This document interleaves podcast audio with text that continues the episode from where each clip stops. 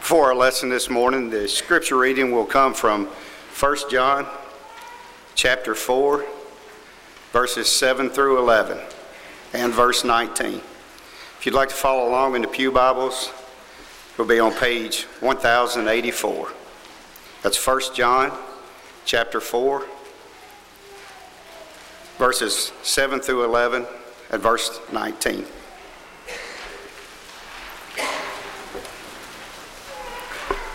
Beloved, let us love one another, for love is of God.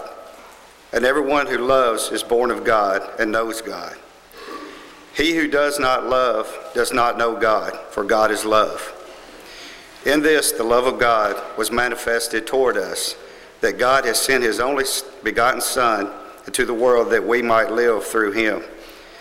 In this is love, not that we love God, but that, but that he loved us and sent his Son to be the propitiation for our sins. Beloved, if God so loved us, we also ought to love one another. Verse 19 We love him because he first loved us.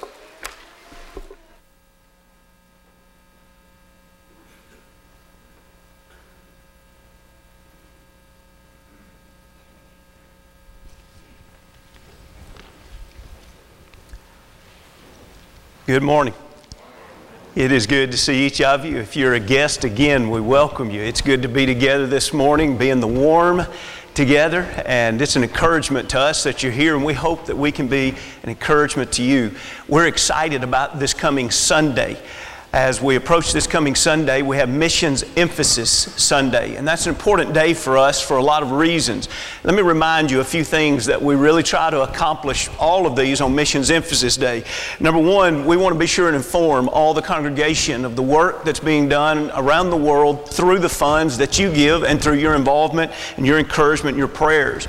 And with that, we want to invite everyone in the congregation to participate in whatever ways that you are able to participate. It may be helping send someone, it may be going on a mission trip yourself, or etc. But on this day, it gives us all an opportunity to learn and to be invited. Also, on this day, from springing out of this day, we want to encourage our missionaries. And so, some of your Bible classes this morning will talk about ways that you are going to be invited to encourage missionaries, and other Bible classes the following week after uh, will talk about ways that you will be doing that. And then, fourth, we want to just plant seeds. We want to be reminded and we want to plant the seed so that everybody can know what is taking place and what is it that you could do. Maybe you're a young person and maybe you hear these reports and you think, you know what, I could go and do mission work like that.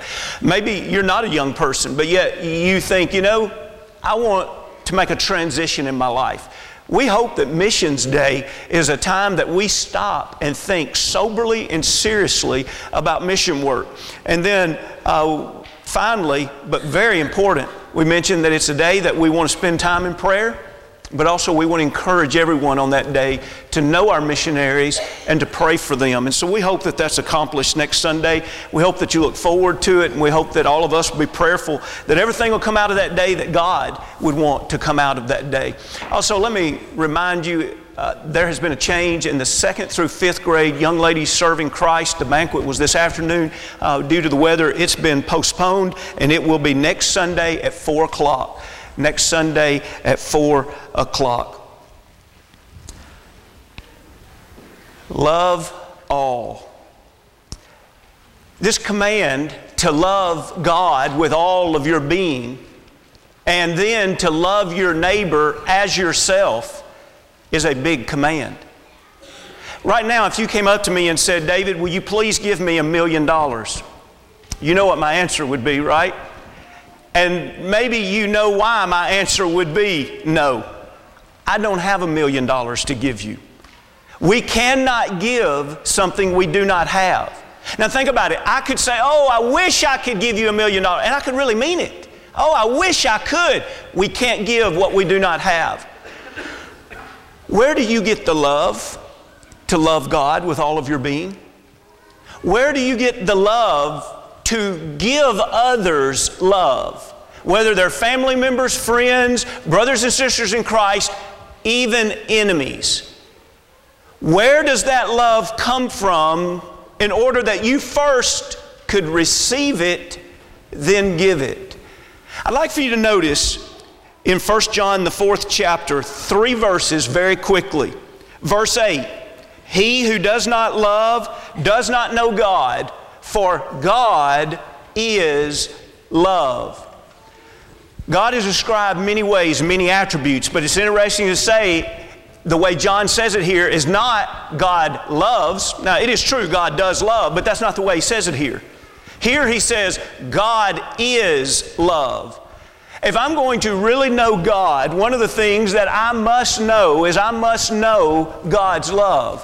Why? Well, let's skip down to verse 11. Beloved, if God so loved us, we also ought to love one another. In other words, it's the example of how God loves us that we learn, we receive knowledge on how then to give and show and express love to others. But then notice finally in verse 19, we love him because he first loved us. We receive this love, so now, if we choose to receive it, now some people choose to reject the love of God. But if we choose to receive the love of God, now that we receive the love of God, we can love God with all of our being. Since we receive the love of God, we have received this love and been taught how to love others. Listen, what we're talking about here is, is, is not something light, and even though someone say, well, that's simple to understand, it's very fundamental. You and I can set out on an emotional journey and say, I'm going to love God based upon how I feel at the moment, or I'm going to love others based on how I feel at the moment, or we can set out in a true, deep relationship that says, I'm going to love the way God has loved me. I'm going to love others the way God has loved me and loved others. And that is huge. Speaking of huge, how big is God's love? Right now, how, how would you answer that? If someone came to you and genuinely wanted to know, can, can you please quantify in some way how big is God's love? What would your answer be? It's hard to quantify something that, that you can't weigh, that, that you can't measure, that you can't put in some form of volume or that we can't give some kind of numerical expression to, or, or at least some kind of monetary. Hey, how great is His love? Oh, His love is worth a million dollars. How do you describe how big, how great, how wonderful God's love is?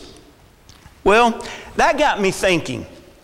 And I thought about some big things. And I thought about my trip to Yosemite. And wow, those trees are big. My kids actually thought I was crazy. They, I kept staring at them. They, they finally went, Dad, can we go? Have you lost your mind? I just, it was amazing. Or I don't know if this is actually Photoshop, but whether it is or isn't, that's a big dog. And, and when you think, how big is God's love? I can tell you this, it's bigger than that dog. It's even bigger than this motorcycle. It's even bigger than the world's largest indoor swimming pool at Alberta, Canada, that's five acres large. It's bigger and, and, and, and more complex than this interstate exchange on I 10 in Houston, Texas. It's bigger than the world's biggest excavator built in Germany, 10 stories high, over 700 feet long or it's bigger than the biggest outdoor swimming pool. That's right. On the left is actually a man made swimming pool in Chile in a resort. 66 million gallons of water. The deep end is 115 feet deep. It cost a billion dollars to make, to build, $2 million a year to maintain. That's big. It pales in comparison. How would you measure? How would you describe God's love? I love this next one. It's one of the largest systems of caves in the world, and it's just discovered back a few years ago by explorers in Britain. They, they came over to Vietnam, and a local said, Well, I can, I can show you a pretty large cave. And this local farmer took them over, and they crawled in this cave, and, and it is parts of it are a thousand feet high. That little beam on the bottom right hand, that's a man standing on top of, of a rock, and, and it's a thousand feet high, and it's three miles long. Listen, if you can say how tall, how deep, how what's the breadth of God's love? Listen, all of these things pale in comparison. Perhaps Perhaps you think you've got a large screen TV. Perhaps you think the video screen in the Dallas, where the Dallas Cowboys play, is large. Look, in 2014, In Brazil, they built a huge football soccer stadium and they decided to make all one side of it a video screen, 60 feet tall, 560 feet long. You know, to all of that, if you want to give a big thumbs up, that's what a guy, Andy Warhol, wanted to do. In Paris, he made a 40 feet tall sculpture of his own thumb. And isn't it neat that the highest statue in the world is Christ the Redeemer in Brazil? It stands at around 12 to 13 stories high and 92 feet in width. How big is God's love? If you were going to try to measure, if you were going to try to explain it, I think maybe A.W. Tozer said it as best as it could be said by man. He said, I can no more do justice to this awesome and wonderful field topic than a child can grasp at a star. Still, by reaching toward the star, the child may call attention to it and even indicate the direction one must look to see it. And so I stretch my heart toward the high, shining love of God so that we may be encouraged to look up and have hope. Today, I hope you and I can come to appreciate the love of God even more because it's so big and it's so great and it has such a powerful effect in people's lives who set out on a journey to diligently know God. Remember, if you're going to know God, you have to know love because God is love. I'm reminded of Paul's words in Romans 15 and verse 4. For whatever things were written before were written for our learning, that we, through patience and comfort of the Scriptures, might have hope. There's an Old Testament story that I believe one of the reasons this story is recorded is God wanted us to learn about His love. There's many ways to show love, to express love, eh, but it's interesting that God decided to take a man named Hosea and, and give him direction in his life to say, Hosea, this is what I want you to do with your life. And it's going to be a difficult path, and there's probably going to be a lot of people that think you're really strange and weird. But I want you to do this. Why, God? Why do you want me to do this? This is hard. This is strange. Because I want to show the world through Israel how much I love them. What does my love look like? And so we have this story, and if you want to turn in your Bibles, if you want to read along, let's look at I, Hosea, the first chapter. Hosea, the first chapter, verse 1, gives an introduction that God is going to speak to Hosea, and so he does in verse 2. Hosea, the first chapter, verse 2, when the Lord began to speak by Hosea, the Lord said to Hosea, Go.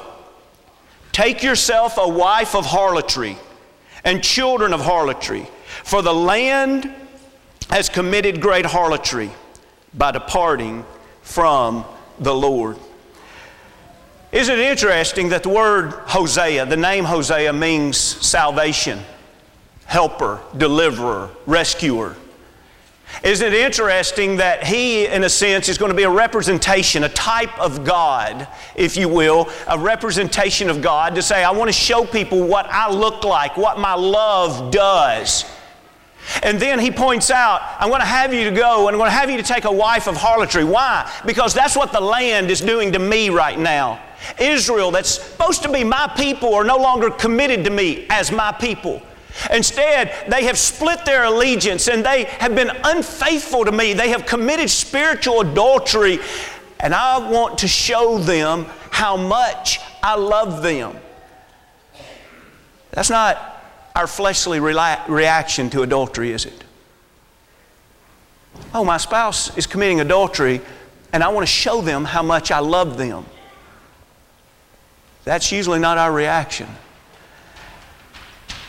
And perhaps this is the reason God uses this is to help us see that his love for us that he gives us and he expects us to give back is not a fleshly type of love. It's not a natural reaction. It's something that we must learn It's something that we only would acquire if we are people that are devoted to God and seeking to become more like Him each day. I'd like for you to just imagine with me for just a moment. And, and by the way, we'll go ahead and throw this out. Sometime what is amazing in Scripture is the brevity and the way a story is told that would have had intense emotion, and yet it is seemingly purposefully recorded with no emotion. And that's kind of what we see in this story. The brevity of it. In other words, he told him to go. and the very next wor- words, we're going to see him going. But can you imagine what was between those two things? Here's Hosea, a man, a man full of emotions, probably a man that was full of dreams. If you could have gone up to him before this and said, Hey, Hosea, what, what, what are you planning for your life? And you can imagine this godly young man that, that, that's going to uh, be a prophet for God. You can imagine him saying, Oh, I tell you what, I'm keeping my eyes open for, for the perfect, godly young lady. I'm looking forward to that companionship for life. I'm looking forward to walking through life together. I'm looking forward to, what'd you say, God? God, I, am willing to obey you, but I, am not doubting you. I'm just asking you because I'm sure I must have misunderstood you. Now, will, will you say that again, God? God, I, I, run that by me one more time. You want me to do what? God, you're serious? Okay, now is not where you're going to say, oh, no, no, I, I was just getting your attention. Now let me teach you a lesson. You, you really you really want me to go and take that immoral woman? The woman that her reputation in town is marred. Do you realize what that's going to do to my reputation? Do you realize the talk that's going to go on? Do you realize that wasn't my dream for life? God, is this, is this really, really what you want me to do? Verse 3 So he went and took Gomer, the daughter of Diblaim, and she conceived and bore him a son. And the Lord said to him, Call his name Jezreel, for in a little while I will avenge the bloodshed of Jezreel on the house of Jehu, and bring an end to the kingdom of the house of Israel. Isn't it interesting that his name meant salvation and he was going to show what God was doing, and the beginning began with the word go? Christ left heaven to go to earth to save us. And now, if you and I are concerned about souls, we also hear the Great Commission that begins with the same word go. And notice his response. It's recorded in Scripture this simple so he went. And what did he do? He found this, this woman who was immoral. And he took her to be his wife because God said go and God said do it. And so they conceived and she bore him. Notice the wording there is important. She bore him a son. They had a child together. This is their son. And God said, I want you to name him a name that has great meaning because the children in this story are going to have great meaning in their names. Jezreel is the idea that, of, of scattering. And so it could be the idea of God sowing, seeds being sown, but probably here at the first part, it's the idea of God scattering.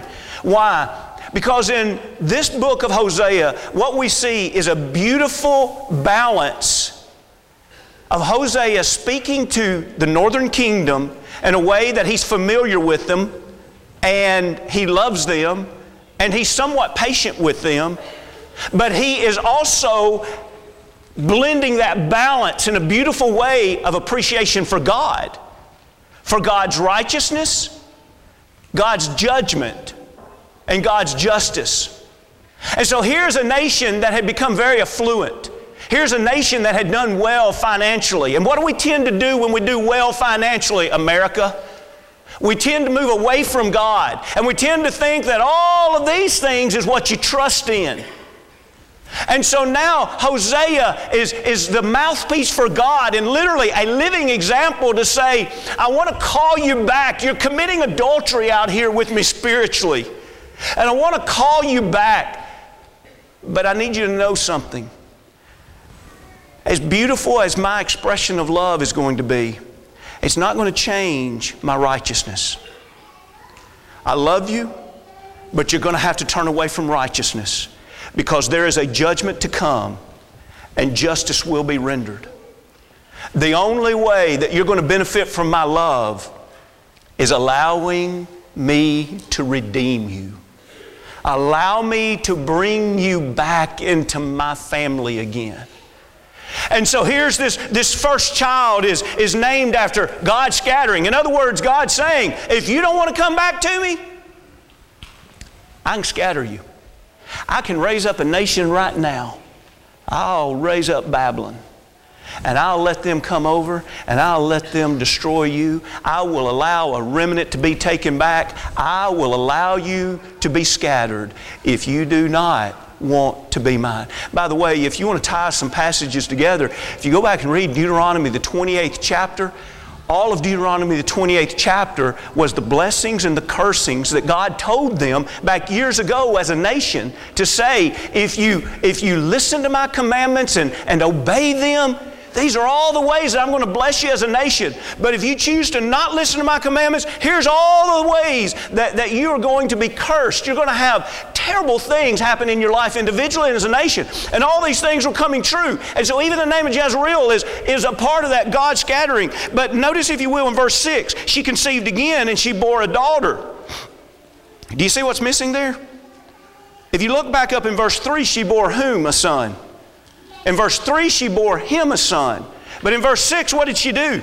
She bore a daughter. Why isn't it, why isn't it his daughter? Well, you probably know why it isn't his daughter. He married a harlot, and she's already gone back to her ways of immorality. And so now there's a second child born, but the problem is the conception wasn't from him, from Hosea. And so now he's got two children at home to look after, and one is his and, and one is not. And so the name of this one is Lu Rohamia. And, and from that is the, the, the, the, prefix lo is it means no and notice for i will have no longer have mercy on the house of israel but then notice there in verse 9 is another child Lo-Ammi. And Lo-Ammi, again, the lo means no. And notice it says, I will not be your God. Why? The, pre, pre, the sentence before that, or the phrase before that, for you are not my people. That's a pretty difficult name to name your child, isn't it? God, what, what do you want us to name this third child? Hosea, go ahead and name that third child. It's not my child. Go ahead and name it that because it's not.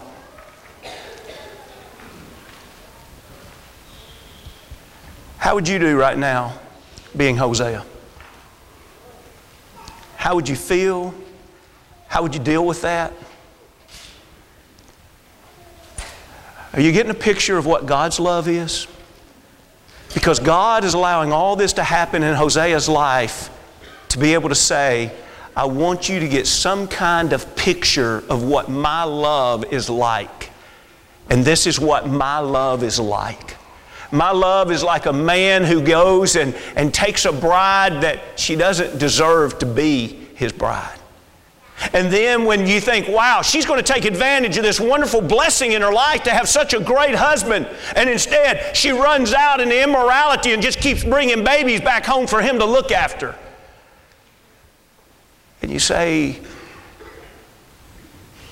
who would live like that?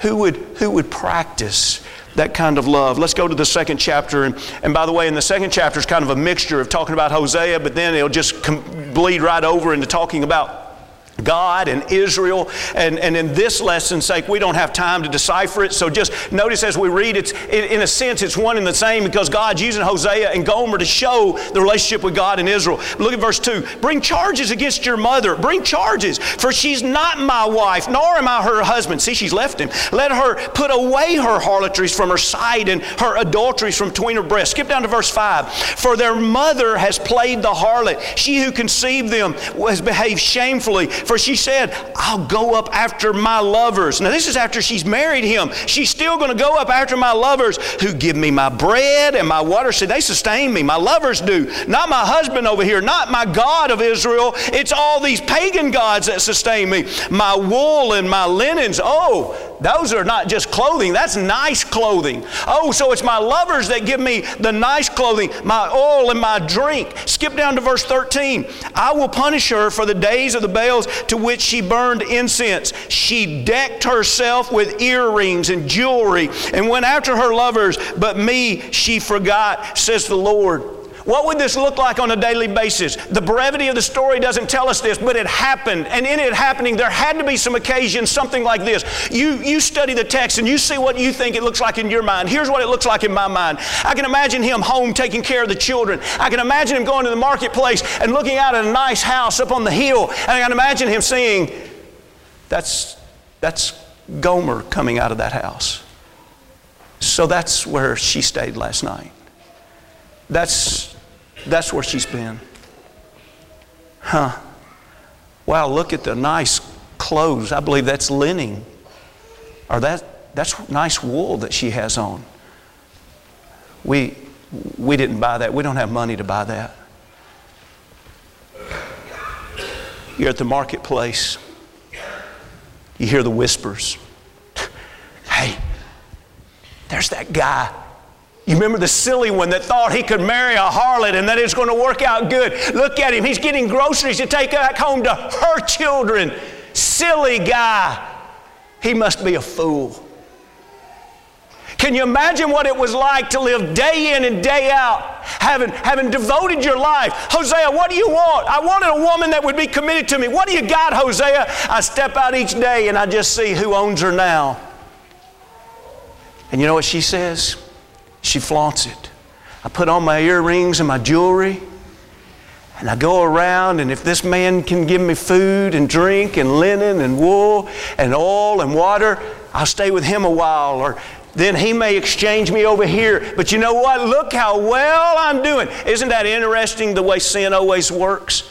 At first, it looks so profitable. At first, it looks so good. You remember the old spiritual song Sin will take you further than you want to go, and it'll, it'll keep you longer than you want to stay, and it'll cost you more than you're willing to pay. You see, at this point, she didn't realize. At this point, it's look how great it is for me, because after all, I still have my youthful beauty.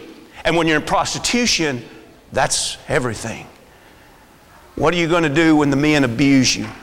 What are you going to do when age and gravity catch up with you? What are you going to do, Gomer, when sin finds its way out in your life? Let's continue reading the third chapter, verse 1. Then the Lord said to me, Go again, love a man who is loved by a lover and is committing adultery. Just love just like the love of the Lord for the children of Israel, who looked to other gods and loved the raisin cakes of the pagans. So I bought her for myself for 15 shekels of silver and one and one and a half homers of barley. Can you imagine that? God, Am I hearing you right again? You've told me in the past some things that's really hard to do. Am I hearing this right, God? What is it that you want me to do? And he said, I want you to go buy her back again. what? Yeah. Because I'm showing Israel my love. And that's what I did when I sent Jesus. I sent Jesus to redeem a people that had already left me again. Do we understand that kind of love?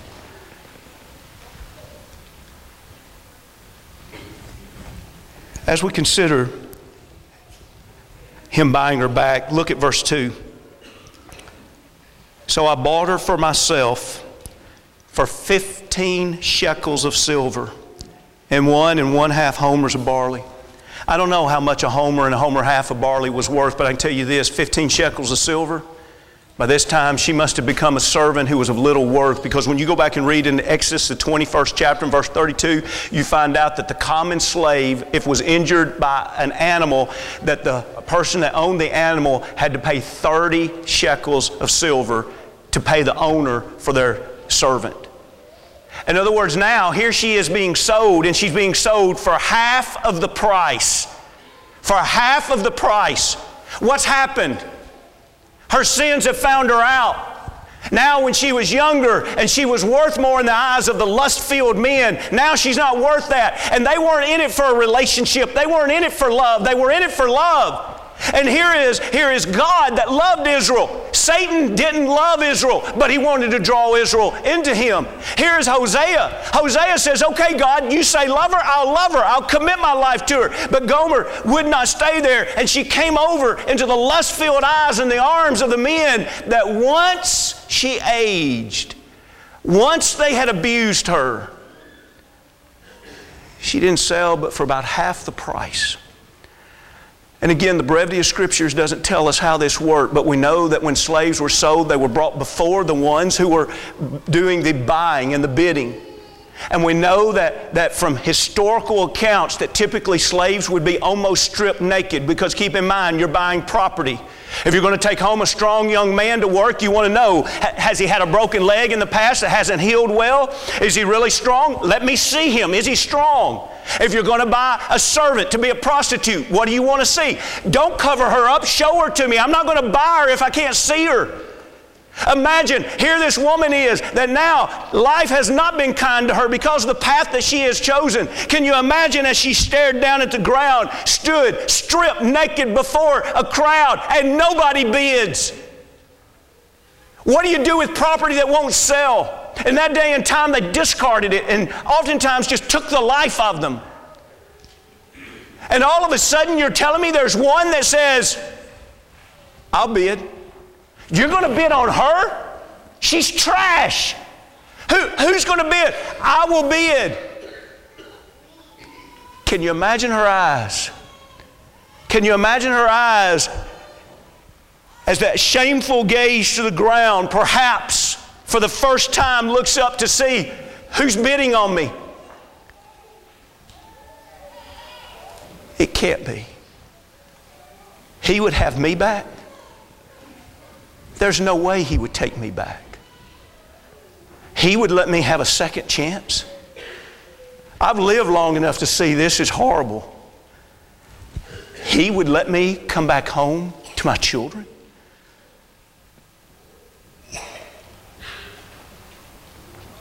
What would it have been like to see him go and pick up a weak lady and say, We're going home? I do expect commitment out of you. Look at verse 3. I said to her, You'll stay with me many days. You shall not play the harlot, nor shall you have a man. So too I will be toward you. Gomer, I love you because God's told me to love you. And I'm buying you back because God's told me to buy you back. And I want you to know I'm committed to you. And I want to take you back home, and your commitment has to be the same. We're going to be in this together, and we're going to do this together. Can you imagine what that would have been like now as the rumor spread through town? Look, look. See, I told you.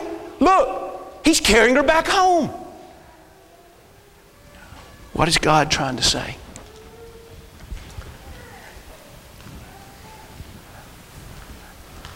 When I was a little boy, and all the older kids would leave home, Mom would scoop me up and she would take me to her green rocking chair. And there she would sing and she would tell me Bible stories.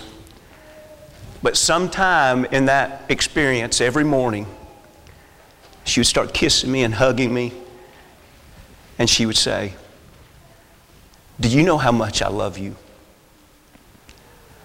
I don't remember a lot of things from my childhood, especially that young.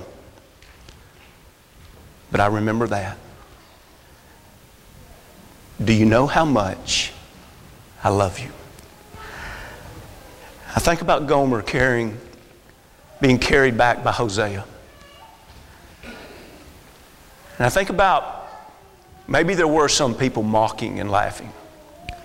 But I can't help but think there also might have been some other people in that town that were saying, I'd love to be loved like that. How awesome would it be to be loved like that? And so we ask the question God, how much do you love us? And God says, I love you this much.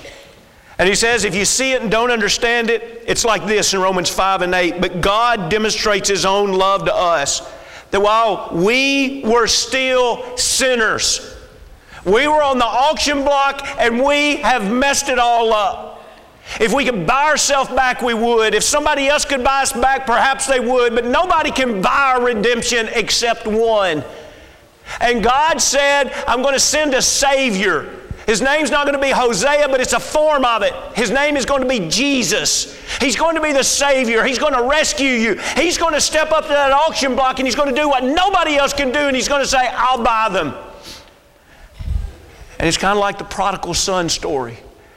But Father, do you know all the things that I've done? I don't think you want to have me back. And instead, the Father who sent His Son to die for us literally comes running to us.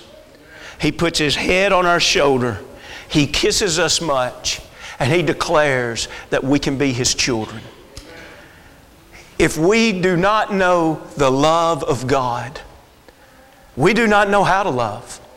We do not know how blessed our life is. We do not know how rich our life can be. We do not know how much hope that we can have for an eternity. Listen, we've been studying God's great expectations, and one of the great expectations that God has is God expects you to dig and to find out how much He loves you. And all through the scriptures, He does it different ways. He does it through Hosea. He does it through the cross. He does it through the story of the prodigal son, and on and on. And what is he saying in all of this? He's saying, I love you. Please listen to me. I love you. So, what are three lessons from Hosea? Number one,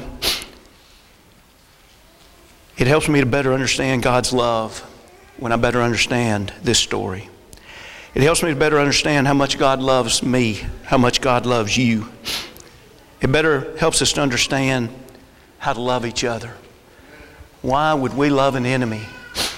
Because God loved us while we were yet enemies, while we were ungodly, while we were without strength, while we were sinners. All of that is found in Romans 5.